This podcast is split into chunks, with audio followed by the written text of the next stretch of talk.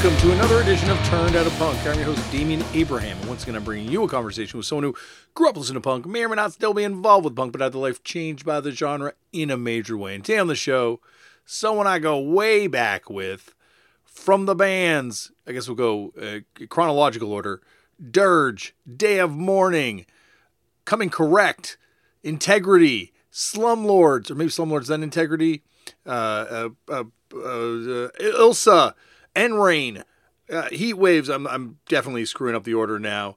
Uh, most recently, though, of the bands Permanent Mistakes and End Reign, who put out one of my favorite LPs from last year.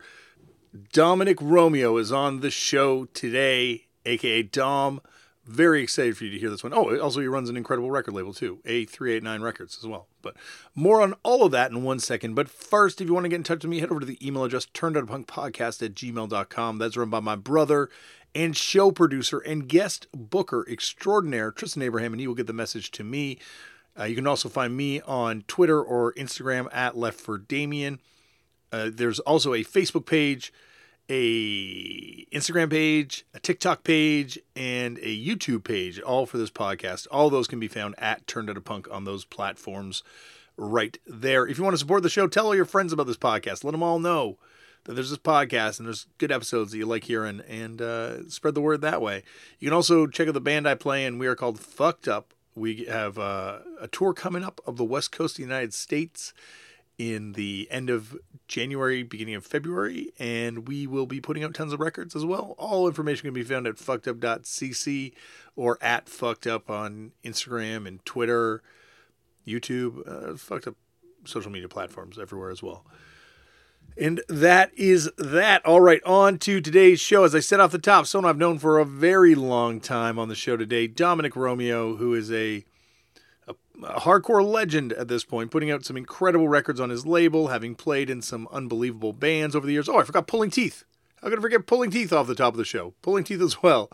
Uh, Dom is someone who is a, a lifer in this genre and someone who's always had like a, a really cool unique perspective that I think the world's just kind of caught up to. You'll hear about it all in the today's episode in terms of the stuff he listens to and he's ahead of the curve on a lot of stuff over me, that's for sure. But you'll hear us talk about it in a second.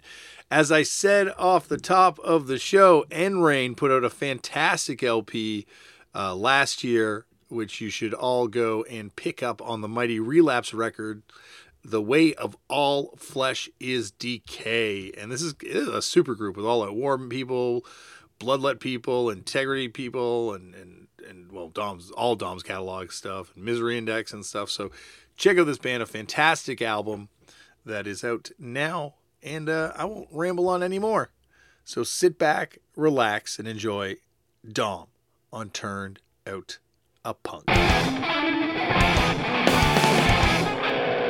Dom, thank you so much for coming on the show. Hey, thanks for having me.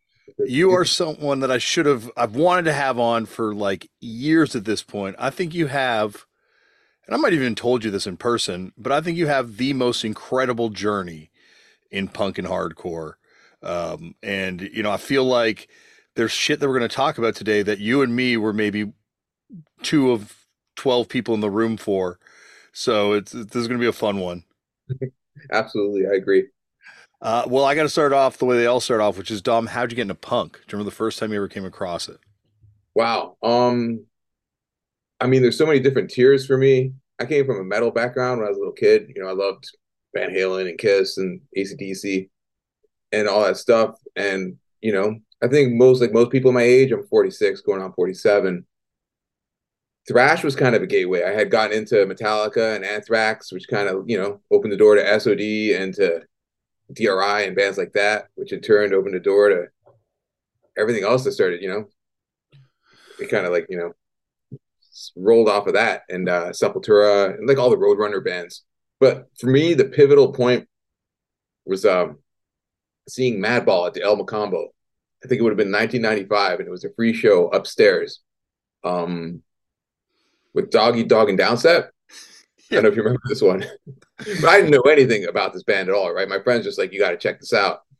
You'll love these guys. And I was like, all right, cool. So I go, I go see them, and my first takeaway is that the songs are really short, they're in your face, and it's just like this band is like, oh, I came from a metal world, so I wasn't used to, you know, being that engaged with the scenario, and it was incredible.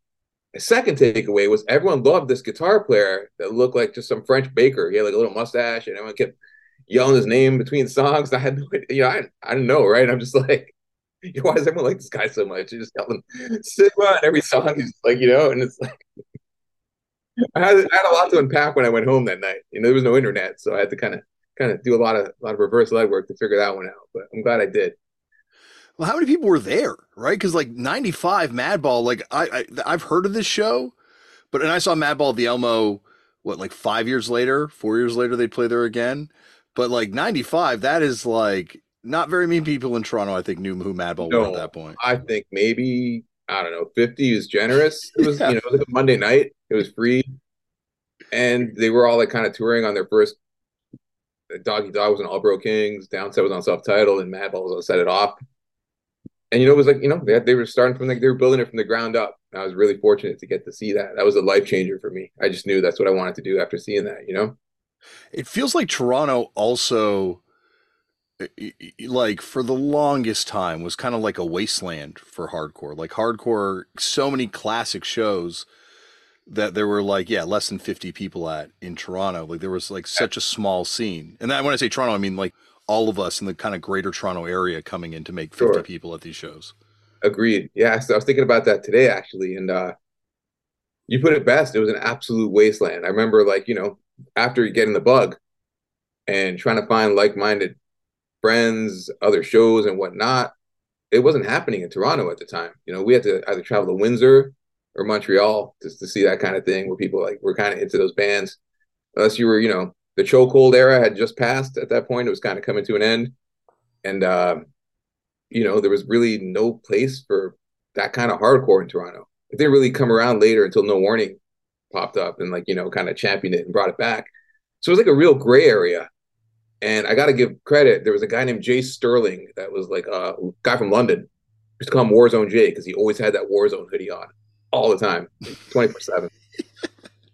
Only outfit I've ever seen this dude wear was a camo shorts and Warzone hoodie. And uh, he was responsible during that era of like 96 to maybe 98 of like probably a lot of these shows you're talking about.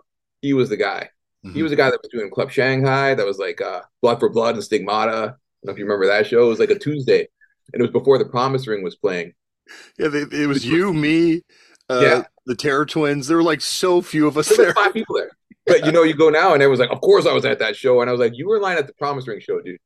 yeah, you were not inside. were they not were inside. so pissed. I think I don't think I've seen Stigmata and Blood for Blood angrier.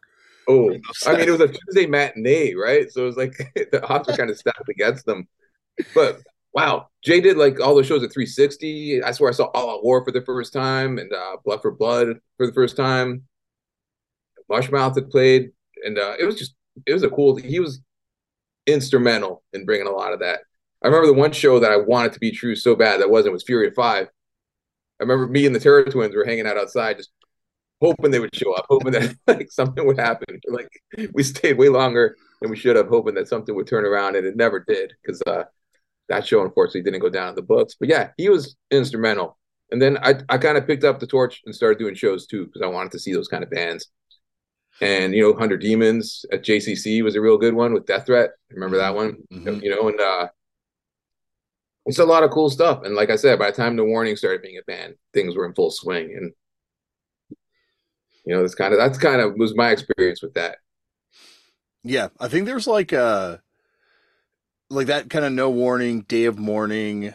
Um, you know, I guess where it ends, the swarm kind of was also like yeah. around that time too. Like it felt like all that comes together, and I think it's like we've we've talked about this off air too, but like that post that sick of it all, strife, trigger happy, one king down show in Toronto. Like that to me felt like the closing of one chapter in Toronto punk and the beginning of sort of like the next era. Absolutely. That show was epic. Everybody was at that show. You know, everybody wanted to see Sick of It All. They were like at the height of their powers. You yeah. know, yeah. people were curious. Victory was kind of popping off at the time. And, you know, not many of the bands had made it over at that point. I think that was the Strife's first time.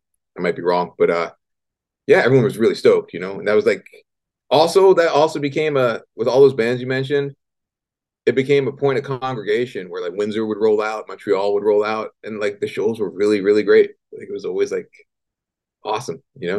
It was, it was a fond memory.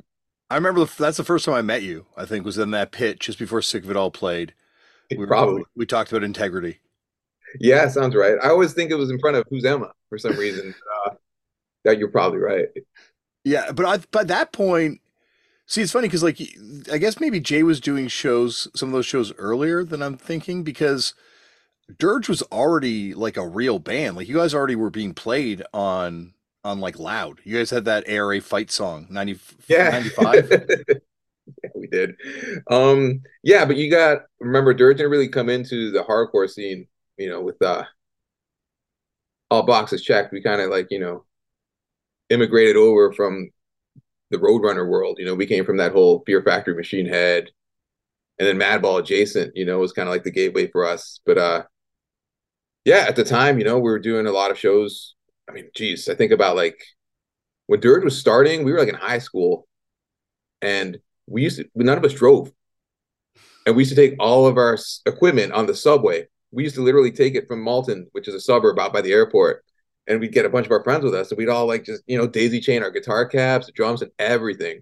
We take it on the bus, take it off, on the subway, take it off, go play the show, leave it at the club, and come get it the next day the same way and bring it back because none of us drove, but we wanted. There was just nothing more that we wanted to do than just play in the city and be a band that played. You know, that was that was it. It was never about being the biggest or the best or the coolest because we're none of those. but uh, it was just about getting to do it, you know, and like we all had that hunger to do it, and it was made a lot of memories for sure. Well, it was also that drive too, because you guys had CDs out when bands were struggling to put out tapes. You know, like you guys had a video, like you know, you guys were doing it, like a, uh, like, and and it seems like that's almost immediately after you go to this Madball show. Like you're like, is it like was Dirge going before you got in into Madball?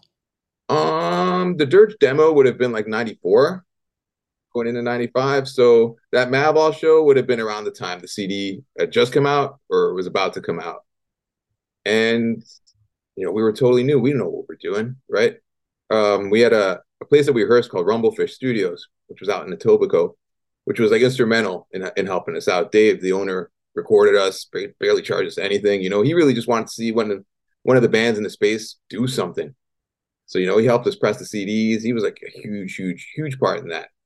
And from there, you know, I'd remiss if I didn't mention Noel, the infamous Toronto promoter, had a huge hand in making sure, you know, he'd help us out. We'd play a bunch of shows and just do a bunch of wild stuff. I remember the first shows in the US Dirge ever played were like in Huntington, West Virginia. it was a weekend in West Virginia and Virginia. And that was it. We just played two weird redneck bars.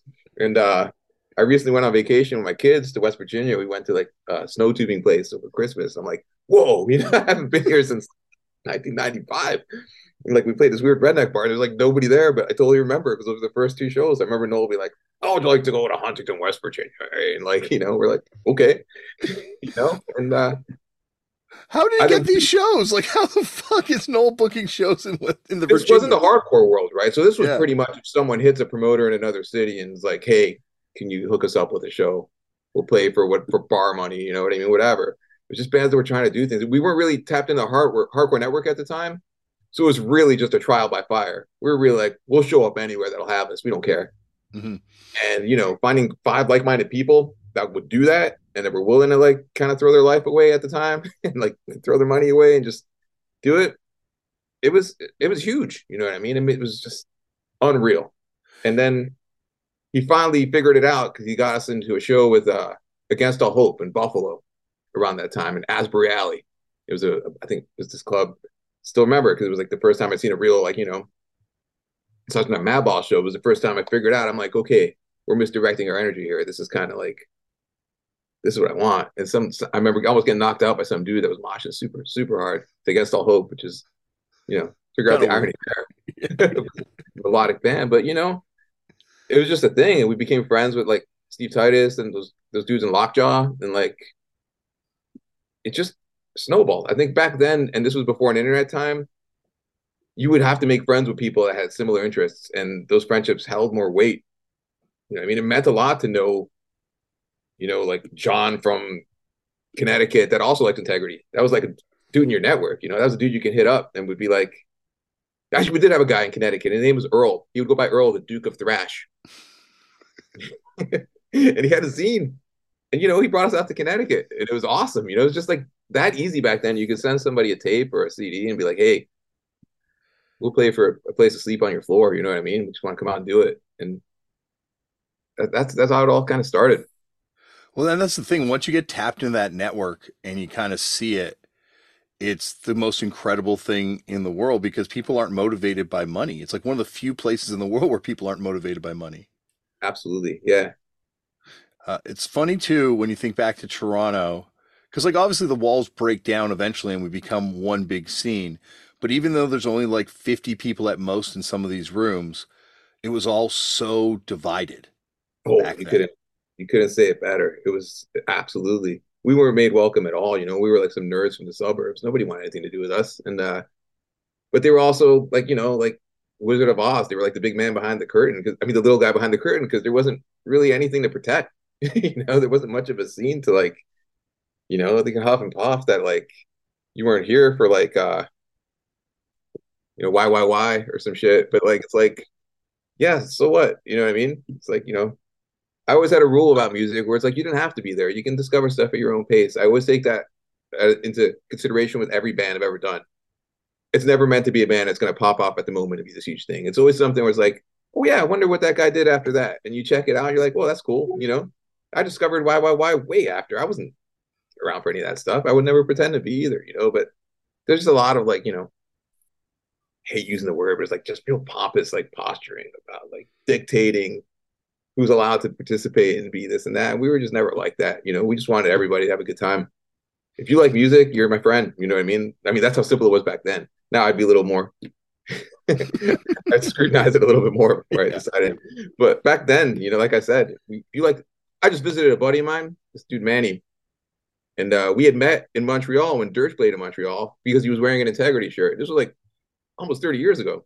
No, sorry, it was an integrity hat. He had the old the hat that you can get the victory catalog. Yes. And me and my daughter just visited him in New York. And I was explaining to my daughter, we met just because this dude was wearing an integrity hat. And that was it. And we're friends like 30 years later. you know, it's just like it's an unbelievable thing. And it's also funny because integrity, and now it seems so weird to say this, but that was the height of them being unfashionable.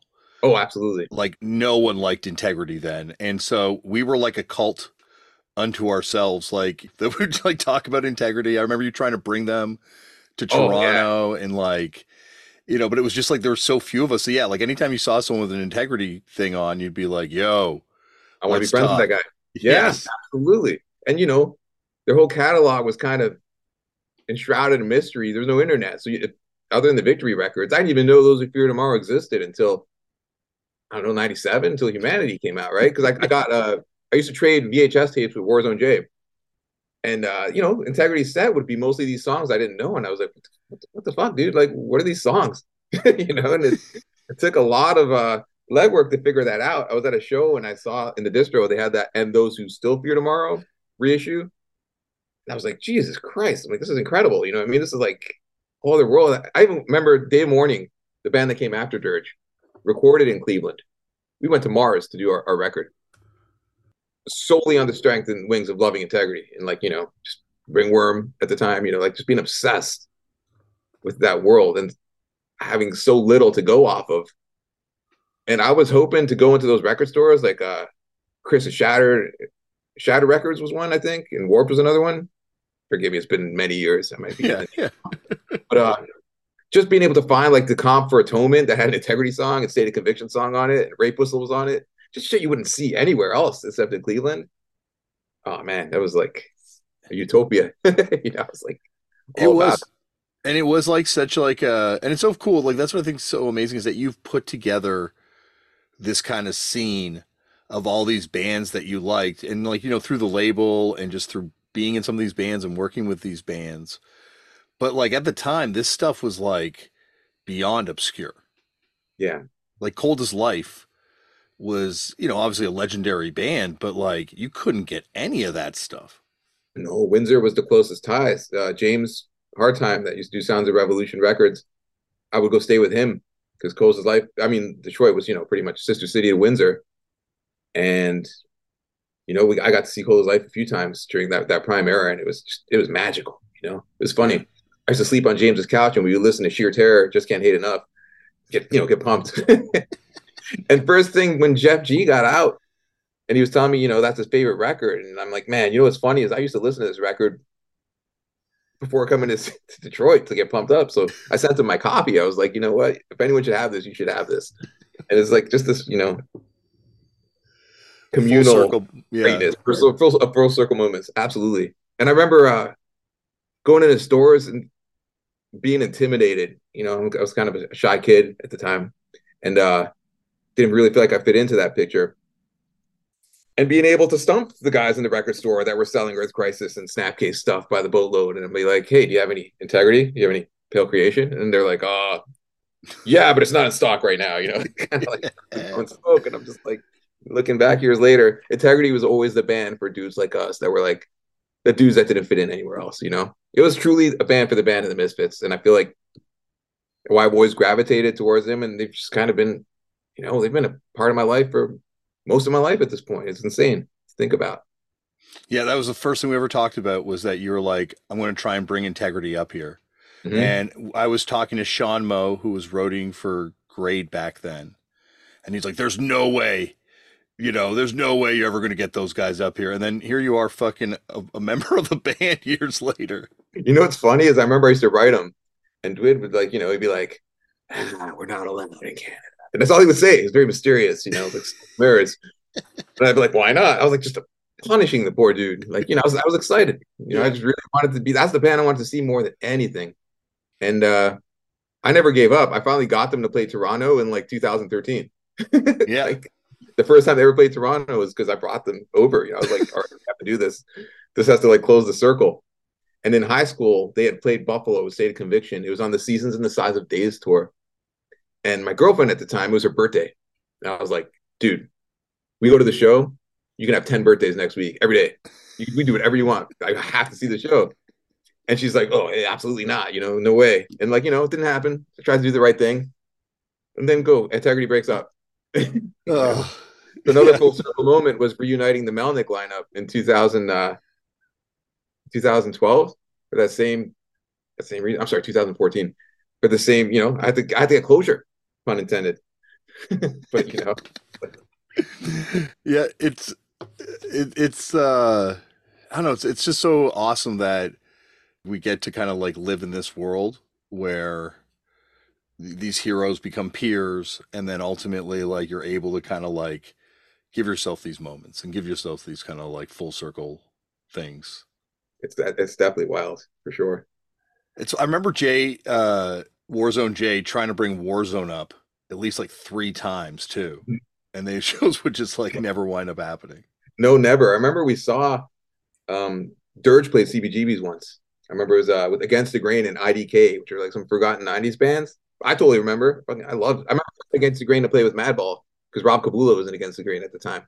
But yeah, you brought, Against the Grain did play Toronto though at an Elmo show, right? With Madball, yeah. Oh, that Madball show. Okay, sorry. Yeah. Yes, I convinced Noel. I'm like, these guys should play. They're great. You know what I mean? And like, and that was a full circle moment from seeing them at CB's and wanting to, you know, hopefully get more people into them at the time. I really liked that full length back then. But uh I remember seeing Rabies at that show and just asking him, and he's just like, you know, oh, you know, everyone always had the excuse, oh, we tried, but we couldn't get over the border. But I think a lot of the bands back then didn't try because it was a daunting ordeal. You know what I mean? Mm-hmm. didn't really have the wits to kind of clean yourself up and cross the border in a you know civil fashion. Most of these dudes were like, you know, turn it around, send it back. So. Well, you hear stories about bands trying to cross with like weapons or just like ungodly amounts of cash. Yeah, like, you can't do that. One of the best times was uh pulling teeth. No, wait, no, it was Dave Morning. Dave Morning played in Chicago, and um, we had this genius idea to put all of our merch into the guitar cabinets and then we put the screws back in, and we're like, ha ha ha, they'll never figure this out. Let's toss the screwdrivers. We'll pick up some screwdrivers when we're in Chicago. We get to Chicago, nobody has a screwdriver. so all the merch is just stuck in the guitar when we play. That's awesome. So, or, or I'm sorry. Oh, I was just saying there was another time when we just all we wore all our merch. There's like all 12 walked over, we're just like, uh, how's it going? You know, so we were definitely willing to try anything. Yeah, well, it was that was like you'd hear these things like, "Oh yeah, if you stick it in your cab, they're not going to find it," or if you all wear different shirts, they're not going to find it, or Right. you just hope and pray that that was the time that you weren't going to get pulled in and have everything come out of the cabinet or come out of your body. That's part of why I moved. You know, I just got sick of the, the the struggle. I was like, you know what? If I'm just on the other side, I think my life would be a whole lot easier, and I can do more things that I want to do. And that was the, that was a huge, huge role in me leaving. Did Day of Mourning and Dirge overlap at all, or did you kind of do like a hard stop and you guys switch to doing Day of Mourning? No, there was a hard stop in between Dirge and Day of Mourning because we had gotten into a bad van accident. We were on tour out east uh, and far in Quebec, and we hit a deer or swerved to miss a deer. Sorry, and ended up rolling the van. And Jr. drummer, ended up losing a finger. It was it was it was real bad. Holy shit! And you know, we took some time off to just kind of like you know regroup, get ourselves together. And then when we came back, we're like you know, like as I had mentioned earlier, we were still kind of figuring things out when we were in Dirge. But by Day and Morning's time, we knew what we wanted to do, you know, and uh, we're like, just start clean slate, you know what I mean? Let's start this new band and take what we know and kind of roll with it. And that's kind of why it gave it wings, you know, right out the gate. At the time, it was lawless. It was just kind of like, you know, how bad can I piss this dude off? Let's go. that was kind of like the, the MO, you know? It was also mean. Like hardcore was like kind of a mean thing in Toronto at that Yeah. point. Every group was mean to each other, and internally, everyone was mean to each other within Yeah. each group. I think that's how we were raised. I think it's a product of the time. As I was mentioning, you know, being a dad now, it's like I'm take the total opposite approach. Like when I was a kid, shit was mean. You know what I mean? You, your own parents would like this you and make fun of you or smack you up, and it was like everybody was going through that at the time. Like in my circle, you know, like coming from like you know Italian Canadians at the time, all our parents were off the boat. They don't know any better. You know what I mean? So it was kind of like real harsh, not uh open-minded, I guess, you know, would be a way to put it. It was kind of like you're supposed to fit in this box where you're supposed to, you know, stay at home, get married, get a job, move out, have kids, repeat. And I didn't want to do that. I wasn't interested. I left home at an earlier age and I was like, I'm fucking out of here. I just want to play in bands. You know what I mean? That was it. And thankfully I figured it out along the way. And I think it's also becoming apparent and growing up, you realize, like you said earlier, how insecure everybody was. And Mhm. like the fact that everyone had to, like, you know, you're not part of this thing, you weren't here for this event, or you're not Yep. part of this thing, you weren't there for that. And it was like everyone's psychological damage being played out, kind of replicating that within this sort of like ultimately way cooler, potentially amazing social thing that we kind of had going on. Yeah, it was like, like truly like an island of misfits, like the, the, the island of unwanted toys, you know? But Yeah. I'm glad it's not like that anymore because, like, you know, anyone that waxes nostalgic about, oh, those were the good old days, you really have to earn it. And it's just like, nah, it sucked, dude. you know, it's like being able to like talk to anybody about anything now is like such a such a better flex. I like that. I like that way better. It's way more my speed. It's giving me a chance to really be the person I am versus the person I thought I had to be to survive. You know, because it's brutal. You know, Yeah. it's like it's coming at you at all times. You always have to be ready, like mentally sharp, to be able to be like defend yourself verbally or otherwise. And now she's just kind of like, all right, sure, there's room for everybody. And strong intention's not jumping on every show anymore. Oh my gosh, you know, it's I'm in the home of strong intention now. I'm in Maryland and uh, they're from Hagerstown. uh, They I gotta admit, you know what I mean? Is I can't knock the hustle. It was it, was funny that they would always appear on everything, but they, they were guys just trying to do it like everybody else, and they just you know figured out a way to make it work. So I, Yeah. I can't, you know. And that first seven inch was pretty good. it was, uh, it was, uh, no, actually, I'm not gonna lie. I like the second seven inch way more than that first one when they kind of Well, changed the sound. The, the split with everybody gets hurt, or the actual like second The seven. actual second one when they became like a tragedy kind of worship the band. failure was good. Yeah, yeah. yeah. good shit. The one I remember going to see him and buying the basketball jersey at the show at the 360. So that was the Mm-hmm. Oh yeah, everyone had that jersey. That, that everyone jersey. had that jersey. And uh, I remember we were supposed to stay with Warzone Jay because we were supposed to play with Strong Intention in London one time. And Warzone Jay lied about us being allowed to stay at his house. So we had to sleep in the van parked outside of his house. And somehow, you know, it just came synonymous with Strong Attention after that. Everything was Strong Intention's fault, even though there's a direct correlation between the two. I just remember being at the time being like, it's all fucking strong intention's fault, you know what I mean? but uh no, it's like, you know, I, I respect everything they've done. It's like they work hard just like anybody else, you know. I remember seeing Left for Dead at one of those. It was one of the shows Warzone was supposed to play. Yeah, the African right? Cultural Center. It, uh, no, this was at 360. This was made, uh, might have been the last ones, and it okay. wasn't with Beckman. It was with uh, Christian McMaster playing instead of Jeff. And and, like and Joel Fisher lineup, right? Joel Fisher was on the other guitar, I think. Yeah, on the very end. Yeah. And uh it was almost a swarm at that point. And uh, you know, Colohan had his cowboy hat and just being fucking floored. And I was like, this is on fucking real. That left for dead. The second, like the seven inch to split with Acrid, Hatebreed under the knife. Like that shit was like just fucking such a hit, hit me like that that shit hit. You know, that that's what I wanted to do. And uh you know, and it was kind of like intimidating. Chris was a well liked guy, and he was like a fixture in the scene at the time. And we were, like I said, with these fucking dorks. But like, I just remember uh, seeing him at a Dystopia show, and uh, he's like, "You're, you're in that band, right?" And I was like, "Oh, geez." And then he proceeds to drop his pants and pee because he's in a urinal next to me, and he like just drops his pants and takes a whiz in the urinal next to me, and with his pants completely down, just talking to me. And I'm just like, "This is weird." Uh, I'm gonna go now. and, uh, like, but I remember, yeah, he, he's he's a great dude. We've remained friends this whole time. You know, I did. Uh, I brought Left for Dead. I was the first person to bring Left for Dead over here years later. Only show out of the U.S. at the time. I mean, out of Canada into the U.S. Forgive me. Yeah. And uh, yeah, that, that, that was a huge, huge. All this shit was like just such a. It's like a tapestry. You know, I mean, you're weaving together all this great, these great moments in Toronto and Southern Ontario history, and it kind of laid the groundwork for everything that came after it when I moved. Yeah, so I guess Day of Mourning toured though, right? Like you guys did a, quite a bit. You guys toured the states. Yeah, yeah, we toured a lot, and uh, we actually broke up on the eve of a full U.S. tour. Um, our drummer had some other stuff come up, and uh, you know, a month and a half was down the drain. All of a sudden, I had nothing to do, and I had to stay at my stupid job that I didn't want to be at anymore. And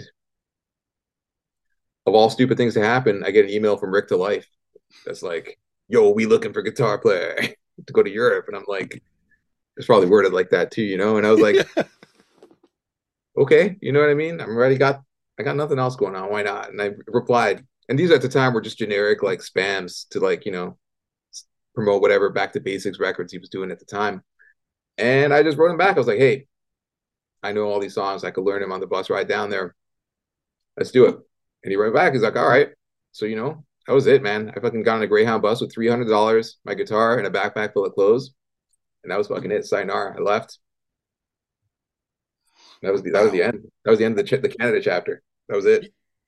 Because I don't 25 ta Life. I know was supposed to play her a couple times. I don't think coming corrected, right? But like, but you had met him before this in some way. No? to trade because you know. Oh, yeah.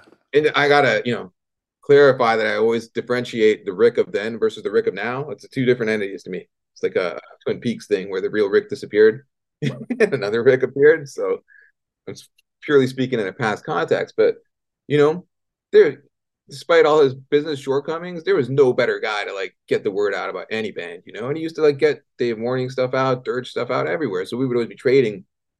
And he was notorious for like not sending you what you traded. I'd be like, yeah, here's a box of Day Morning CDs. Send me some 25 ta Life shit. And he's like, nah, but I got these fat nuts, seven inches, and uh, all this other shit. And I'm just like, I will say Fat Nuts is one of the most underrated back to basics bands. I will agree. But it was a hard sell. You know what I mean? Back then, yes, it was. You know? But well, that's all that back to basic stuff. It's crazy now that all those records are collectible and like so and many actually, people. Yeah, they fit in today's musical landscape. It's kind of weird, isn't it? Yeah. It's it's it's, it's great. I you were ahead of curve. You were so ahead of the curve on this shit. but uh, you know, and I had a distro of my own, and I used to like distro at shows and shit. So it was like, you know, we were in, we knew of each other. I wouldn't call us friends. You know, it's like we just knew each other from trading records. I used to trade with with Jamie from Hatebreed. I used to trade with like everybody back then. That's what you did. So you know, by the time I hit him up, I guess there was a little bit more weight that I wasn't just some random guy. That you know, I was a guy that he would depend on being there. That would actually show up, and I showed up. You know, I was on a Greyhound. I rolled into Baltimore. I showed up, and he didn't. I'm, I'm in Baltimore, right? And I'm in the train station, the bus station, forgive me, and uh was after like a 30 hour ride because the Greyhound doesn't go straight to Baltimore. It went through every stop in Pennsylvania, right? I was like, I had one tape that had the Weezer Green album on one side. and some other shit on the other rap mix on the other side. I had to listen to that for 30 something hours in my Walkman because that was it. And got to Baltimore and he didn't show up. I was like, what the fuck? You know, there's no cell phones at the time. Got my backpack, I got my guitar, and I got 300 bucks. I'm like, uh, I don't know what the fuck to do. And I went to found a payphone and I called him and he's like, oh, oh, you're actually coming. And I was like, yeah, dude, I'm here. he's like, I'll be right there. And, you know, lo and behold, like an hour later, he shows up and that, that chapter of my life began, you know, it was, it was actually pretty cool. What was it like? Because you're like obviously in a band with people that you've been friends with the whole time when you're on tour, and then all of a sudden you're on tour with a legendarily intense uh, person and a uh, at every any stage, I you know pretty intense, and then here you are in Europe with like a bunch of strangers. It was, you know, for me, I've always been about music. Music's always been the reason why I do this. I love it so I wanted to play the songs well. That's all I really cared about, you know what I mean? And, and, get to see places I've never been. I wanted to see the world and play music. That was kind of it.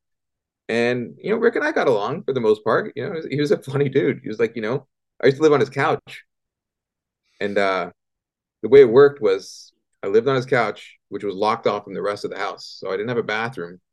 I didn't have anything. I just had a, like a living room with a couch. if I left, he would lock the door, and I would have to find him to get back in the house.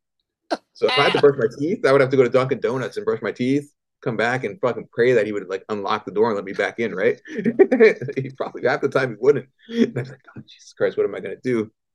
I would go play bingo like with the old, old ladies down the street. Just, I had nothing to do. I was locked out, right? The van was gone. I was fucked. There was nothing to do. And uh, you know, and then all that magic happened on the weekend. We would start rolling out to all these like weird places in Pennsylvania and in New Jersey, and like just all these small towns where like kids were like, wow, someone's coming. He was smart because he he didn't do the big cities back then. He was very into we're gonna go to fucking all these small towns that nobody goes to.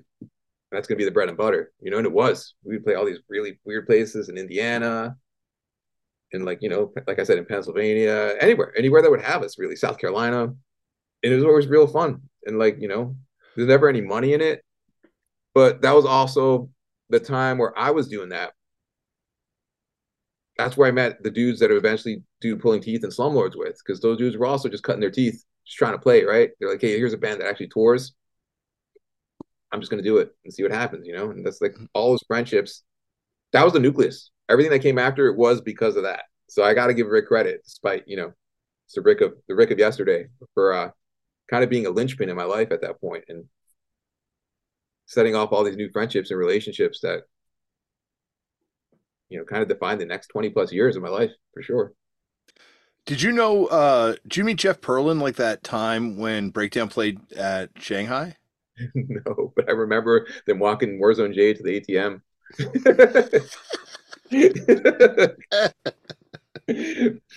i met later. It was uh my stint with rick didn't last long. I was in the band for about a year and a half. We did europe. We did a bunch of stuff. And i realized i didn't like being somebody else's band. You know i was like this is cool. It gave me a lot of experience, but it was like, this isn't what I want to do, you know? And uh the dude the Next Step Up had another band called Wake Up Cold were going to Europe. And I was like, they needed a guitar player to go. And I was like, you know, I'll, I'll go. You just if you pay for the ticket, I don't need anything else. You know what I mean? I'll, I'll, I'll ride for free. Just, and I did another Europe tour with those dudes, with JR, and you know, all, all those dudes looked out. They were really great.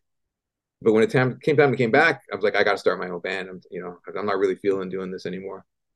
And I saw Perlin at a show at the sidebar. Yeah, and I brought up that show where they walked Warzone Jay to the ATM machine, right? We're just like talking. And him and Scott that plays drums and Stout and Doug that plays bass and Stout. And I'm like, you know, we should get together and, and, and jam. I got an idea for this band. I really want it to be like, you know, just like 80s hardcore, all like the, the like the early 80s New York stuff, crossed with the late 80s New York stuff and just kind of not really much metal to it. And um, he was game. So we we met up and we we we jammed, did some Black Flag songs and just fucked around and that's kind of how Slumlords came about. It, it, was that easy. We were all like real like simpatico with our sense of humor and just general weirdness, you know what I mean? So it was uh, I love Jeff Just like one of my, my favorite people I've ever had a chance to be in a band with or be friends with. He's hilarious. Funniest dude, hands down. Yeah, like I think that's the thing is uh you know, obviously very intimidating kind of presence and certainly mm-hmm. on stage, but a hilarious lyricist. Like oh really God, like, some awesomely funny songs. And his banter is like second to none. Yeah, yeah. Like when he would say shit like, "This goes out to the frigid errors of hardcore, Sub Zero," and then was just like, you know, like it's just, it was just like he, he was like, you know, dad jokes before dad jokes were cool. You know, he was dropping them. I remember we played with Terror once and no warning, and he just shouted out Terror and let out this eagle screech that was like a minute long, like way longer than it should have been, right? And everyone's just like, audience? Support for this podcast and the following message come from Corient. Corient provides wealth management services centered around you. They focus on exceeding your expectations and simplifying your life. Corient has been helping high achievers just like you enjoy their lives more fully, preserve their wealth, and provide for the people, causes, and communities they care about. As one of the largest integrated fee only registered investment advisors in the U.S., Corient has deeply experienced teams in 23 strategic locations. Corient has extensive knowledge spanning the full spectrum of investing, lending, and money management disciplines. Leverage Corient's exclusive network of experts to craft custom solutions designed to help you reach your financial goals, no matter how complex they may be. Real wealth requires real solutions. For more information, connect with a wealth advisor today at corient.com. That's C O R I E N T.com. Corient.com. So yeah, Slumlords were such like a, a hilarious band. Like the vibe was so cool. And it was a great time, kind of that period for hardcore, because it felt like all the walls were kind of breaking down between all the different scenes and like mm-hmm. there were these shows where all these different sorts of bands were playing together and you could have Cold World on tour with Iron Age or Sex Vid, and then you could also yeah. have, you know, that that gut instinct. Like you, because of you, we got to play with Gut Instinct. You know, like yeah, the walls breaking down. Version, but, you know, I think it was like uh, much like we had talked about before. It was the vision we all realized when we were younger that a bigger network of people that are friends just because they like hardcore, you know, and you're able to be like, hey, if you like hardcore, and that's cool. We don't even have to like the same thing. We're all on the same team, you know and Slumlords was uh lucky to be around during that Posi Numbers era. I like to call it. You know, played Posi mm-hmm. numbers, we played uh Sync with Cali. We we did we did we, went to, we managed to go to Europe. We did a record on Lockin' Out. We did like some pretty cool stuff. Slumlords is like a weird band because it's kind of like fallen with the beatdown resurgence that's going on now. A lot of people forgot about the Slumlords era in Baltimore hardcore. It was like a, a window where it, you know, if there was a Slumlord show, people were coming from all over the East Coast, and it was a guaranteed to be a party. That show was fucked up you know, we put you guys in Cold World and Cro-Mags. We did that little Gut Instinct mini set in there. It was like, you know, it was awesome. That was the norm. That was like what we would do. And it was just like, it was a great way to just bring people together. And the whole reason was just have a good time and nothing more. You know, there was never like a ulterior motive with that one. We just wanted to party with our friends and everybody was our friend, you know, as long as you weren't a dick. It's cool. It's interesting when you look at this era of hardcore as being like you said like the the influence of like kind of Baltimore and I guess DC lumping the two areas in together like with the beatdown stuff also with like all these bands kind of vibing and trying to sound like 86 mentality now or mm. or you know the the turnstile phenomena like that's like really like the sonic center of a lot of the stuff that's happening now is that sort of like Baltimore stuff from that that starts in that period I agree and it's really wild to think that like if you told me back in the Warzone Jay days that you know, like 20 plus years from now, everyone's going to try to sound like Bulldoze. like, you know, sign me up. Sounds like Valhalla, you know? be there. And it's like, you know, but yeah, so it's just been a really great caliber of bands that came from this area. I mean, the East Coast in general. That's why I gravitated towards here. But like, you know, Stout and 86 Mentality, I mean, if you take it even further back to Next Step Up or Gut Instinct, it's like Baltimore always had like a real meat and potatoes, like real caveman. And I use the word dumb, but I don't mean like stupid. Like they, they were just like the Reds were dumb, you know. I mean, there was like real plotting and like hard and like just fucking.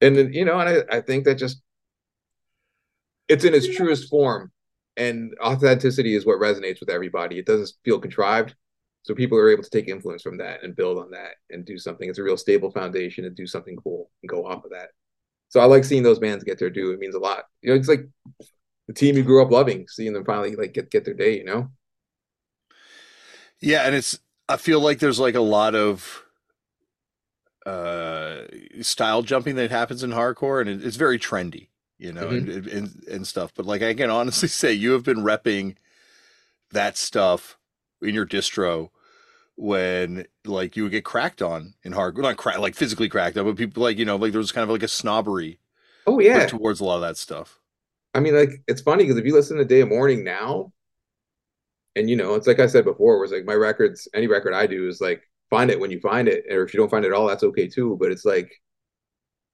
Day Morning was like 30 years ahead of most of the bands that are like are doing that now, but most people don't even know and probably won't ever know. But I've loved that shit a long time, you know what I mean? And I'll always rep it. I've always loved like crossing over of like beat down and like death metal and like just real aggressive, evil cauldron of stuff, you know. And I always thought that's what's been my bread and butter. I never deviated. Even the last record I did with End Reign, like 30 years later, it's still that. You know, it's just kind of like what I like doing.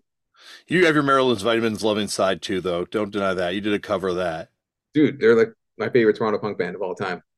Best. Seeing their last show was like incredible at El Mocambo. I still remember it vividly. I could shut my eyes and still remember like the energy in the air. It was like unlike anything I'd ever seen before. it's interesting how there's like um a real you know and once again i say toronto but it, obviously i mean like surrounding area but there's like a real toronto band phenomena where like bands would be just big locally and like you can't really appreciate how big some of these bands were like Marilyn's Vitamins was so like you're talking about that last show that was like an epic event i think there was a, there was like a newspaper article about that when that Yeah. happened Oh, it was magic. But a lot of the bands, and it's a greater thing than just underground music, don't really carry traction over into the US or other countries. Canada was like an isolated bubble for the most part. You know what I mean? We had our own everything. We had our own radio, our own CanCon, Canadian content. And like, you know, like it was really championing like, you know, the supporting of the Canadian artists, but at the same time, they weren't integrating it with the rest of the world. So it was very isolated and weird. It was very like pockets. there were certain bands though right like you think like grade chokehold propaganda Yes. uh cryptopsy i guess if you lump them in somehow just like underground music wise um like were bands that seemed like they had big followings in the us back in the 90s Yeah. Another one that is interesting it, that falls into that bubble world is this bunch of fucking goofs. yeah I mean, epic. Yeah. I've seen like, you know, monumental BFG shows with like no one south of the border. Like, even like who? What? Like, I'm amazed to hear that they Dayglo Abortion still play, and they're one of my favorites. So it's like, you know, seeing like that they're still going and they're still playing shit in the US is great. But like, yeah, Canada was its own like whole ecosystem almost, you know? yeah and i think that border did like you know as much as you're saying like bands were intimidated to kind of cross from the us i think canadian bands too and the idea you know canadian punk band trying to tour across canada as their like touring thing it's like that drive's gonna you know unless you're in a bus it's it's it's a it's a gnarly drive to try and do over and over again we did it. Dirge did it, and this was before the internet, man. It was like it was brutal. You know what I mean? Going across was like, wow. Like where do you play? You know, it- but it, it was like uh, that thing you play in Regina, Saskatoon. I still hear from people like I was at that show, and there was like seven people at that show. So it's like it goes to show like how small and like what a big deal it was. And I remember uh Colohan telling me that Countdown to Oblivion. I remember they they went out east and they totally hit the Maritimes and hit those places that nobody had hit at the time, and it was just like Canada was is there was there for the taking. You know what I mean? All they needed was someone to show up. And some of our best shows were in those places. Like Day Morning in Halifax is still like one of the, the best shows I've ever played in my life. It's just because nobody went out there, you know. who who did you play with in halifax back then We played with a band called Equation of State. oh i kind of remember that I remember this. It was this guy Ian Ian Hart. He yeah booked the shows back then, and it was his band, and they were like a screamo, an ebullition type band, and uh, yeah, you know what I mean. It was that easy. It'd be just writing this dude I never knew, and it was like, hey, we want to play Halifax. Can you make it happen? He's like, okay. And that was it. You know, that's that's all it took back then. yeah and it's it's interesting because you could do that anywhere in the world like if you could get there you could find a kid that was going to do your show Interestingly enough, I think the logic also applies to other parts of the world because, like, when Day Morning started coming into the U.S., we would play real isolated places like uh, like Poughkeepsie, New York, or uh, you know, Mass. And we played with like bands like Dissolve and Overcast and Candiria, who at the time, you know, were like we we play these shows and they were huge. People were like just going mental, right? And I'm like, then you see these bands outside of their local region, and it's just like you know seeing a whatever band playing. It's just a normal, normal, normal event, you know. And it just made me hip to like the the regional magic that comes with like being really popular in a certain area and, working it. Because I remember Overcast played like Who's Emma, and I think there was like ten people there. Yeah, it was it was fucking sick. Don't get me wrong, but like I remember seeing them like you know like people. It's the same thing with upstate New York and all the Troy bands. They were like it was like an anomaly. They were like headlining over the the touring bands. You know, it was just it was, it was wild. The power of the regional, big thing back then and there was Canada. regional and like regional sounds, right? Like bands like had like areas had certain types of music that would hit in that area, and like these bands would get huge. Like I remember hearing like about Fury of Five and how big Fury of Five were in their mm-hmm. hometown, mm-hmm. and the football yeah. team would like go on the field to Fury of Five. Yeah. Same with E Town, and I remember seeing E Town play in Buffalo with Hatebreed, and it was like you know, it was not what I had imagined. They were great. Don't get me wrong; they played perfectly, but like you know, years later when you if, if, if youtube existed and you could cross reference what a hometown show would look like versus what that buffalo show looked like it would be, be night and day you know i guess hatebreed's also the first band that was kind of like able to break out of that regional bubble and go you know i guess madball obviously but new york's so different like new york's got like yeah. a a built-in branding. But like Hatebreed was like the first band to kind of break into that regional scene and just go international and take over. I loved Hatebreed. Remember the first time they finally made it to Toronto? There was like cancellations. Then yes. they finally showed up, and everybody was. And you know, it's my favorite. Two a.m. Two a.m. They showed up that day. Yeah, and it was like my favorite era because it was the pre-positive, still like kind of scummy version of Hatebreed, where it, was, it wasn't clean, wasn't refined yet. You know, anything goes, and uh, you know, to have like Lou Boulder in the band and stuff, rest in peace. And it was like, it was the best, dude. It was so sick. It was just like, and everybody, you know what I mean? It was like one of those legendary shows where everybody, everyone's on the same page when it came mm-hmm. to Avery. Everyone was there. They loved loved them, you know, to have a good time.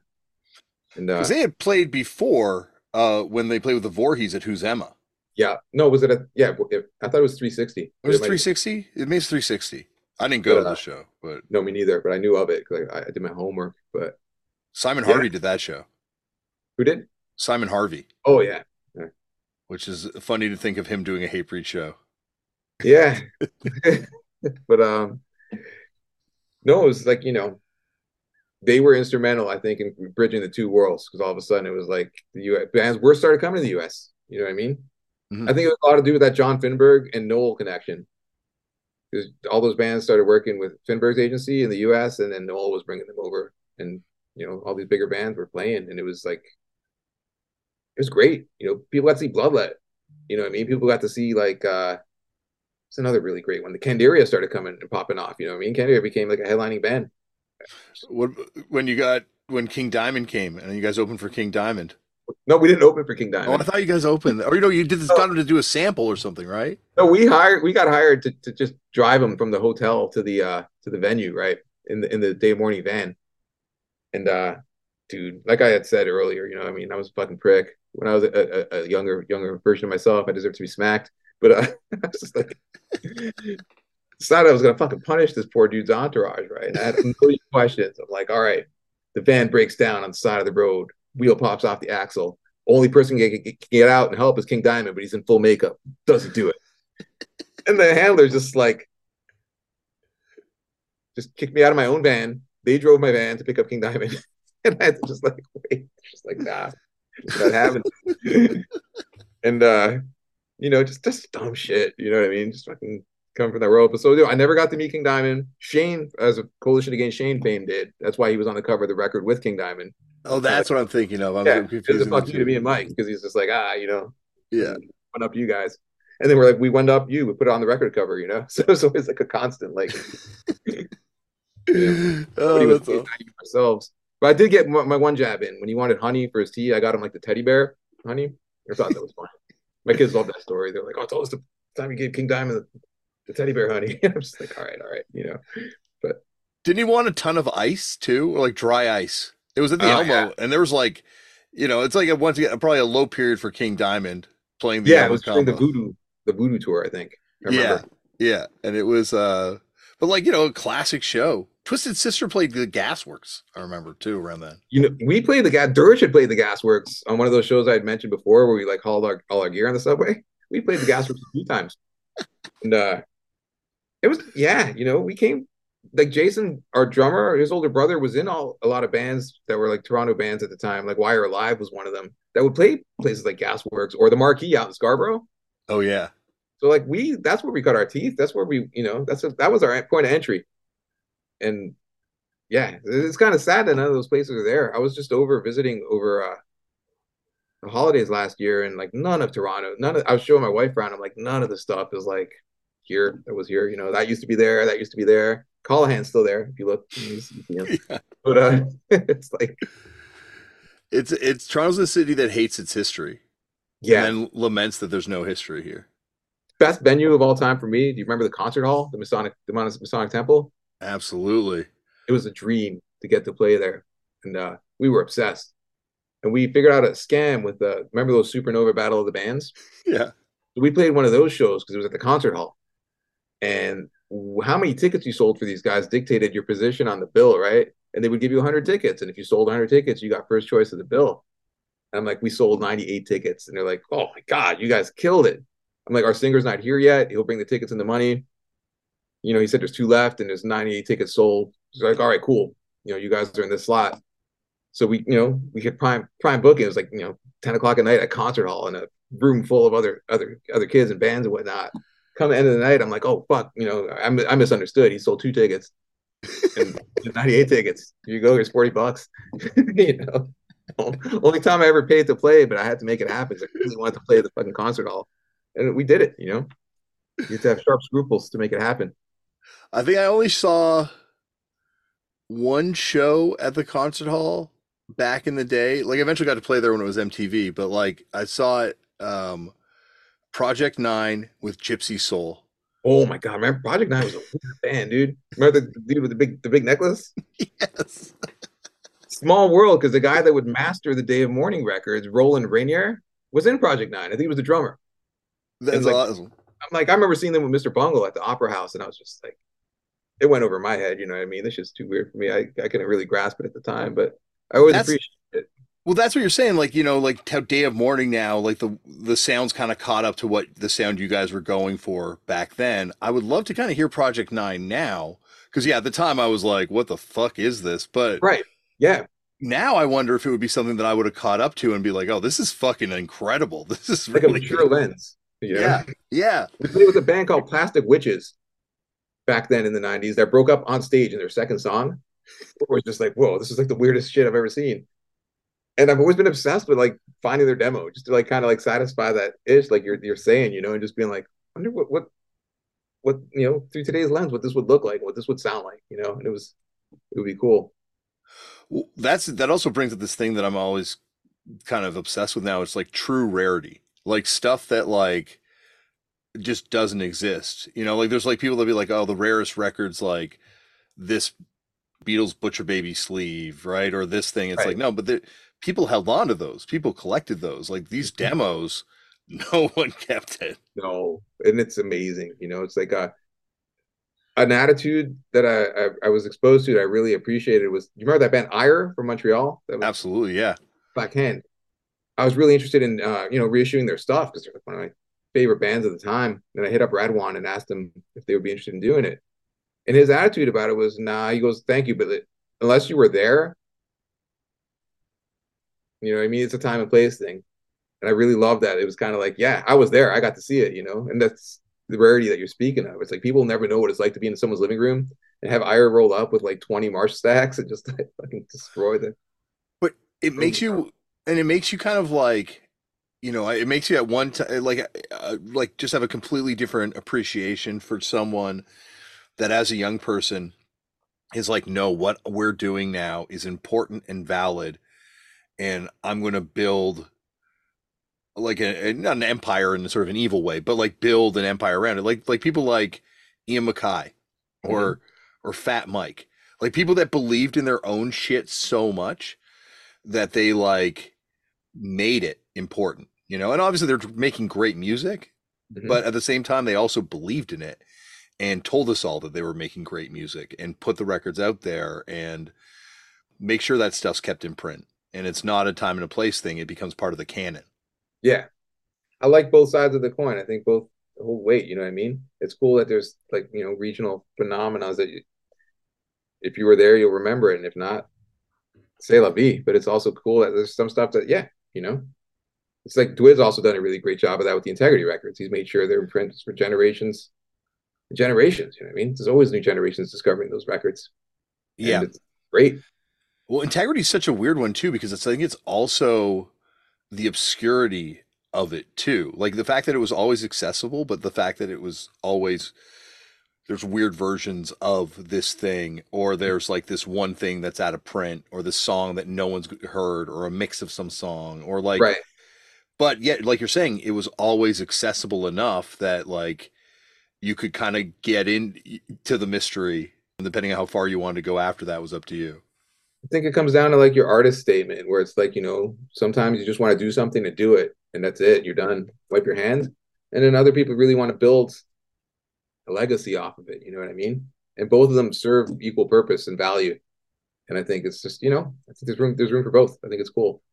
Yeah, it's interesting. I find like that's when when and this is because of you that this all happened. When Jeff from Cold as Life came on the podcast, I found his motivation behind doing Cold as Life just so different than you know someone like Dwid's motivation for doing integrity, mm-hmm. where one is sort of this sort of like you know, still like ultimately awesome and fucked up, but like artistic expression that you're sharing and putting out in this world and defined aesthetic. And one is almost like being done because you have to. Like there has to be some sort of fucking. It's like almost you know. It's like yeah. yeah, don't know anything else. Yeah, I agree. Yeah, and uh, it's what's also interesting in parallel lanes. They both had long standing careers where in mm-hmm. 2023 both bands are still talked about and loved. You know, mm-hmm. despite going down different avenues yeah, and neither one was like ever critically lauded, even in punk and hardcore during their their day mm-hmm. at the mm-hmm. time. Like it was, they always had you know like regional fans and always huge. And Integrity had definitely like a I think a larger international presence even back then, but it was still so cult like. They both had the mythos of like being in the pre-internet era where it was all secondhand hearsay and stories, right? And it was like oh, I heard like Frank pulled three guns out on this dude, or I heard like you know like this huge brawl fucking burst out at St. Andrews Hall. Dwid has like, a bastard sword that he brings on tour. There's never any way to really like verify this stuff, and it was just yeah. you just relied on those rumors, and you kind of like tailored your own version of what you wanted it to be. And I think that's cool. You know, I think it's just kind of it made it a little more special. It's like fan fiction. yeah, yeah and it was great because when these bands would occasionally make it up to Toronto, it was like seeing them so removed from that element. Like to see yeah. Stigmata in Troy would be a completely different experience than seeing oh, them at two in the afternoon on a Tuesday. That was so bizarre. That was one of the most bizarre shows I've ever seen. And uh, Cold as Life, when they finally played Toronto, was at, at the Cathedral. On, yeah. on the Domination tour, I remember, and it was like you know, most of the room was pretty much Windsor. Show rolled up, you know, and it was like it was cool, but it wasn't like you know seeing them out that way. It was like a completely different vibe, you know. Yeah, yeah, it was like a unique kind of experience getting to see, and there's like, and because like you're saying, Jay and Noel and yourself and these bands would come up here. Like you would yeah. get a chance to see a lot of these bands that you know didn't necessarily play all the hot spots. Absolutely, it, was it was just great. You know, as a as a fan of those records and those bands, just getting to see them, and also it was a big deal. A getting to share the band with like our peers and hopefully turn people onto this band so they'll come back, but also, you know, make the band want to come to our city and like fucking, you know, see our bands and be like, maybe they'll see one of the bands they liked one of the opening bands and they'll invite them to play somewhere else. That's kind of how it worked back then. And it was always cool. You know? Yeah, like I think it's like uh like buying the fat nuts seven inch out of your distro, but then also having like Simon Harvey sell me the bastard CD out of his distro mm-hmm. and then having like whatever garage rock records they've got at full blast that they're introducing people to, and then stuff at Who's Emma, the the ebullition stuff at Who's Emma. Like it felt like it was a small enough place that we got to sample all this different types of hardcore, where in other places you might have to stick to a scene a little bit more. We were really lucky to have Emma. I mean, like I try to explain that to like you know my friends now because like there was really nothing like it. You know what I mean? there was an air of like pompousness to it. Don't get me wrong. There was a very like you know like clandestine, like you know you could only know so much we know all the hardcore secrets about what you're allowed, you know, what's cool. And I'm just like, but yeah, you know, I was able to get a Morser record and like all this cool shit. I was able to like. My big thing is my girlfriend at the time volunteered there, the same one that fucking made me miss integrity. But uh, I would go hang out when she worked there, and I had free reign over the whole store to listen to whatever I wanted to and be able to be like, oh, I can't wait to I have enough money to buy that Morser record or like, you know, this is what I want to buy next. And it's like, it was like almost like having a library at your fingertips, just like cool shit, you know. Yeah. Acme for the first time in there, and like, it was it was it was magical. And it was the I think the part of the magic too is because we still had these physical spaces. You could have shows there. There could be art mm galleries there. There could be like people meeting up in these spaces, and this was like available to anyone and everyone. And it feels like that is not the case anymore. Like I can't think of too many places that certainly like Who's Emma that operate that freely where you just call up be like, Hey, is there a show there tonight? No? Okay, I'm gonna put a show on. Yeah, that's where I met Mike too. Mike Mike from your band was uh yep. was also a desk jockey over there.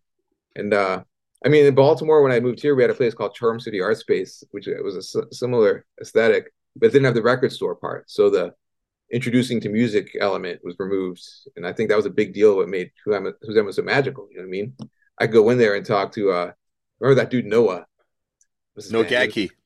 He was in the Power Violence band. Uh, yeah, Godzilla. Godzilla. Godzilla right? yeah. yeah. and uh, I can't believe I remember that. But uh, you know, just being like, "Oh yeah, you think that's cool? Well, check this out." and like it was just great. You didn't even have to know these guys, and they'd be like, "Well, you think that's cool? Check this out." And like, it was always like a constant exchange of like, "Hey, I made you this tape. You might like some of this shit. Check it out." You know, and like, it was just it's. I hate to be like you know old man waxing nostalgic, but that's a fucking thing that's never gonna happen again. You know that that era, that magic of hand to hand exchanging, turning people on to shit is just like from an era, a bygone era. It's just not a thing anymore, and it's sad because it was fucking, it was cool. Well, it's like it's like I guess the thing that happens when you have the death of manufacturing. Like we had physical products, like you needed yes. to meet up to exchange these things, right? And like it wasn't necessarily a capitalist thing because as you're saying, no one's making money doing any oh. of this shit, right? But there was this sort of like physical product being exchanged for cash thing that would happen and it was like our own economies. Like you could go there and then go to the vegan bakery buy yeah. something there, and you can kind of like keep the money kind of within the community market. Yeah. Right. Yeah. It was magical, you know? Yeah, and it's that's the thing that I think and it is. You know, I don't think we're net waxing nostalgic because I think it's just changed. You know, and there's like stuff that's certainly a lot easier. Like you were saying, like if you didn't have that guy who ran the studio space that helped you guys do that CD or make a video and submit it to Much Music, like who the fuck would have heard of you that quickly, right? Like, right. yeah. But now you can do that yourself, no problem. Anybody could, you know, you could just yeah, just throw it online, and I think it's great, but it also has created like such an influx that it's impossible. It's like a constant tidal wave, you know what I mean? It's like fighting the ocean, as they say, where it's like, hey, I put out a record, here it goes, and then twenty other records just come and topple it over like within five minutes. You know, it's just like it's, it's a different time and place for sure. I think it's also we don't have like so much of the culture was magazine driven mm-hmm. back then and like review yeah. driven, right? So you'd have a longer shelf life or legs for a record because the magazine would come out kind of two months afterwards sometimes, and you'd be reading about it in a zine, and you're like, oh, that's shit, a true gotta... lost art. Yeah, I was talking about that with the, when the End Reign record came out because uh, there's a, a website called Aversion Online that like really does awesome reviews, and like they're able to write a review that'll make me want to listen to a record the way like they describe it. They're like real good, and that's like a lost art because that's how we used to find out about stuff back then. You'd read like the very very distro magazine, and you'd be like, you know, that's how I found out about Starkweather or like all these cool bands. They're like, oh, if you like evil, like dark and metallic, this and that, this is what you know. You should check this out. And I did, and seldom was disappointed and the power of the printed word is just shot because people don't have the attention span for it anymore. It's just instant gratification. They'll click and listen to 10 seconds. Maybe they'll listen to the rest and maybe not. You know, it's like, yeah. it's just it's, it's a different approach. Yeah, you read those catalogs. Like I, I probably still know the Victory magazine backwards to and forwards. You remember the bloodlet description? no, now now you caught me out. No, I, I, always, I always tease them. I'm always like, if you if you if you're willing to spill blood, you're allowed to listen to these Freudians. and there was just like, Yeah, we didn't write that. You know, I'll never forget that because I'm like, what does, what does that mean? I have to hear this. You know, I think, that, I think that's also where I first I read Jamie saying that thing that I, I love to tease him about from Hatebreed, where he's like, uh, Hatebreed was inspired by Quicksand. I heard Quicksand and was like, and someone told me it was a hardcore band, and I couldn't believe people were calling that shit hardcore. So I wanted to make the most anti Quicksand possible, Quicksand band possible. Hell yeah! Oh, it's it's awesome. Like it, how just how competitively inspiring everything was back then. Like you hated got, a band, you're inspired. I got to meet Tony Victory. Integrity played in Chicago when when I was still in the band, and he had come out to the show. It's the first time I'd met him, and you know, I've admired. You know, say what you want about the guy, but like that Victory Records in the '90s was like, you know, it was like having bread in the house. You know what I mean? It, just, it was a staple. So I got to. I go, I'm not going to waste your time. I just want to know about three records, real quick. Integrity, Systems Overload, and he goes, too many solos. and then I said, dead guy, fixation on a coworker. And He goes, great record. Then I'm go, Bloodlet at. And he looks at me and he goes, Florida Rednecks, fretless bass. And he just kind of like disappeared into the background and that was it. yeah, I got this in a dollar bin in Portland. Uh, this is the Awake seven inch, right? Oh wow! Okay. On, on Skene Records, Mm-hmm. And this is one of the ones on uh, purple vinyl. And Victory distroed 100 copies on purple vinyl mm-hmm. before its victory. And so inside, there's a one sheet for their new signing, Integrity, who are still oh, referred to wow. as a straight edge band. And then on the dust sleeve, the guy's written, Tony Victory has written, Jeff Spiegel, who's the guy who owns Skene Records, I will break your neck, sinner. Whoa and then there's a letter inside from Tony to the kid that ordered the seven inch, explaining that how much he hates the dudes that run Skene Records. Oh, jeez. Signed by him at the bottom. So the best things I've ever found in a record store. That's incredible. Yeah, but these people were you like like folk heroes, like not even like because it's not necessarily heroes because it's punk, but at the same time, like you heard about some of these people so much. And like you're saying, there's no internet. So by the time, like even now, when you get to finally meet these people, you're like, oh my God, like meeting Jeff for the first time, or like even talking to Dwid for the very first time. Like, right. It's just, just like, know. holy shit, like so weird. I've, I've heard so many legends. I'm so glad to have met them later in life though, and not during the height of their powers where like, you know, they were almost obligated to be the persona that they were perceived to be. You know, I'm glad like, you know, get to just yes. know the real version of those dudes. They're just regular dudes. But but you're, eh, you know, and I'm not talking about those two guys in particular, but like in general, going back to like Rick, you've always been able to kind of work with people that are otherwise known as being difficult or feared or, uh, you know, spoken about in kind of hushed tones in a way, you know, like even you did a Mighty Sphincter record. Yeah, you know, it's someone once once, once called me the hardcore whisperer, which was funny because it's just like being able to. But any of those situations, and all honestly, just involved a direct like, I just fucking love your band, dude. I just want to you know do something cool. It's never been like I want to make money off your back or I want to change what you're doing. I just want to like you know help you do what you're doing. And I guess they saw the earnest appeal to, to what I was offering at the time because you know all of those friendships are still intact. I'm still friends with all those dudes and talk to them all the time, despite years going by. You know, there's been seldom uh, an experience since I got into this that I have an enemy or anyone I dislike in general. You know, it's kind of like it's been cool. I always feel like I've, I've walked the straight and narrow with stuff like that. So it's just been because I love the music and not because I'm trying to elevate any sort of status or do anything else. It's just been like I want people to hear this. I want more people to hear this. What can I do to make that happen? You know, I love uh like I love the catalog too. When you go through your label, there's like so much uh weird, cool, interesting stuff for like from you know the bands we talked about to like nothing. You know, there's just like a a lot of like interesting records. Like it's uh you know in both eras. You know, you've had really cool runs with the label. With A three eight nine, what the wildest thing was, and most people don't know, is not only did I do A389, I worked a full time job and had kids. And I would pretty much work my job from eight until four, come home and eat dinner, and hang out with the kids and put them to bed at seven o'clock because we were real young. And then I would go to the warehouse and pack orders and do label shit until like three or four in the morning, sometimes all the way until it was time to go to work the next day. And that was my life until I burned out and I stopped the label and I joined Integrity. But it, it's taken off, you know I mean? It really had weight and it was able to be a platform that like for bands like Full of Hell and for nothing and for like, you know, I'm trying to think what other bands really like springboarded off that. Those were like the two real big ones. Iron Reagan springboarded.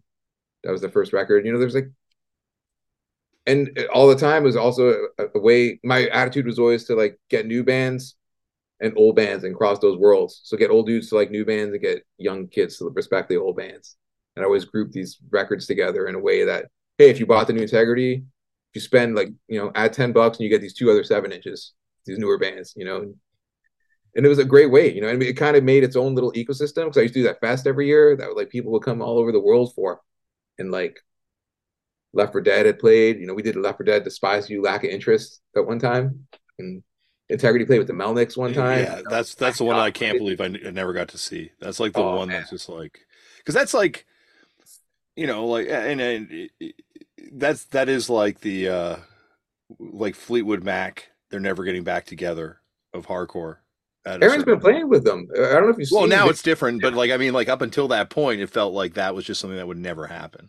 Absolutely. It, it took a lot of cajoling and it eventually imploded right after because, like, you know, Integrity's had already had like a good like decade plus of just Dwid steering the ship. So it's like, yeah, the history is important, but he didn't need the history to keep the band going. He already had the band doing new records and things were happening with like Suicide Black Snake and Blackest Curse, and then eventually Howling, where it's like you know Dwid had made it its own its own fucking animal. So you know bringing Aaron back and stuff is a treat because it's like you know it's the it's the original architect for the old fans and for the new fans, but it's also like you know, Dwid's created a situation where the band can keep going at any costs, and like you know, he'll be able to keep doing it for as long as he wants to. And I think that's magic. But yeah, that show was unreal. It was like easy top five of all time. They're they're really like they're you know, and obviously they've they're, they've done covers and stuff, but like they're they're weirdly like uh almost like a 90s misfits in a way yeah i think a lot of integrity's aesthetic borrows from like danzig and danzig related things right down to the skull you know but i mean and, even like the oh sorry go on no just the way he runs the band it's just like you know it's very spoke it's very specific he's a, I, I, that's the best way to put it he's a very specific dude yeah and how it's like it's it's almost this band that's at one time the greatest hardcore band ever, and another time not at all a hardcore band, in the same way the Misfits are the greatest punk band of all time, and at the same time not at all a punk band. Sure. Yeah. I think the trajectories kind of line up. You, you kind of put them together, you know. I guess like uh, Trapped Under Ice too. That's Evidence is like I did a seven. Yeah. Yeah. I split with Dirty Money. Yeah. Both those bands. Sorry, go on. He used to live next door to me. yeah, Justice lived in the house next door to me, and uh, their demo was awesome. Everyone loved that demo when it came out. You know what I mean? And uh, geez, they they were starting out, and the dudes were rolling out, but like you know, they would show up without a bass player or just whatever, and just play anyway. And I'm like, your songs are really good. You're not doing these songs justice by like you know, regroup, you know, get that shit together, and fucking. Then they fucking did, and it took over the world. You know what I mean? It was like huge, and like that me being a small part with that seven inch was big deal. Those two of my favorite songs they did, but uh I saw him at the airport the other day. Me and my wife were in London. We went to go see Susie play at the Troxy couple weeks ago, and Angel Dust was on the same flight, which was totally ridiculous, right? I'm just like, but it, it was it, it's interesting though with like uh, Dirty Money being like pre high vis and and uh, Turnstile kind of being you know the precursor to or to the post whatever I guess same time as Trapped Under right. Ice, but. Mm-hmm it's another two bands that have both gone on to have like I think High Vis is is blowing up. I think it's just the beginning for that band too. People love them, yeah.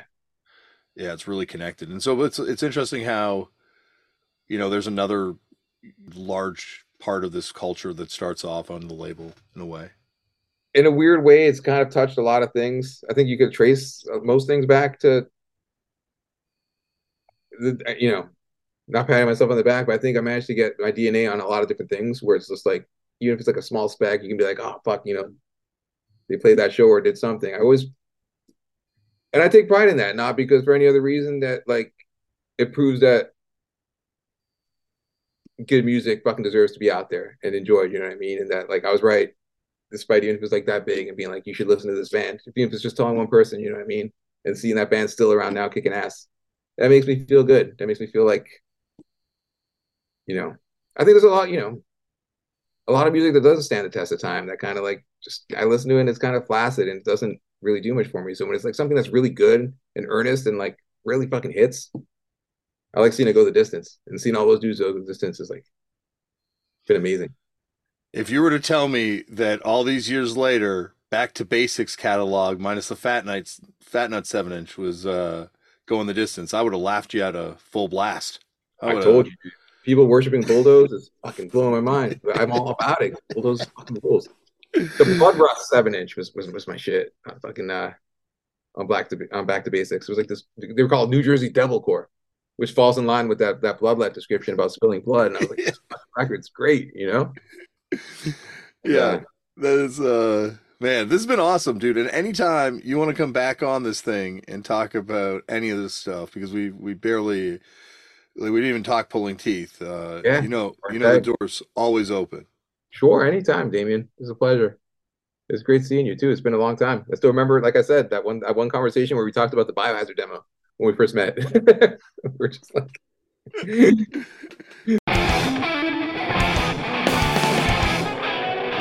Thank you, Dom, for coming on the show. And you're right there. He will be back for a part two at some point in the future because there's lots of stuff we didn't get a chance to talk about on this one. And so we will be diving into that. Maybe a splits with him and uh, Jordan from Terror would be awesome. I, I'm booking the show in my head right now. Anyway, on to the next episode. On the next episode of this show, an amazing one with a member of the bands No Use for a Name, Rat Pack, and the Foo Fighters. Chris, Chris Shiflett will be on the show, and I am very excited for you to hear this one. A fun conversation with a guy. I've, I've been on tour, a road dog, a fellow road dog, and some uh, yeah interesting perspective on his career. You'll hear that all on the next episode. Well that is it for me. Remember, as always, Black Lives Matter. The lives and issues of Indigenous peoples all over the world matter.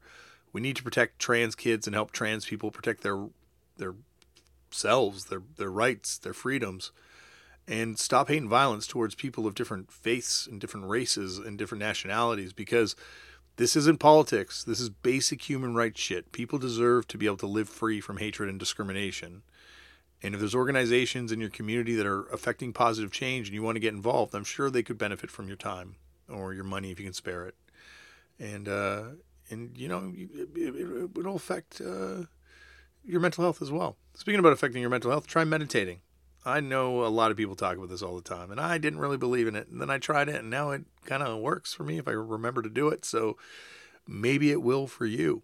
Speaking of things that work, I have seen miracles happen because of organ donation and organ transplant. So sign your organ donor cards because you don't need those organs when they come and look for them. They're, they're literally dead weight. And get involved in punk. Start a band, start a fanzine, start a podcast. Not a podcast, but start anything. Anyone can do this shit. And who knows? You know, years later, you could be uh, still involved doing bands, running labels. Who knows? Who knows? One thing I do know is that's the end of today's show. Thank you, everyone, for listening. Stay safe. Bye.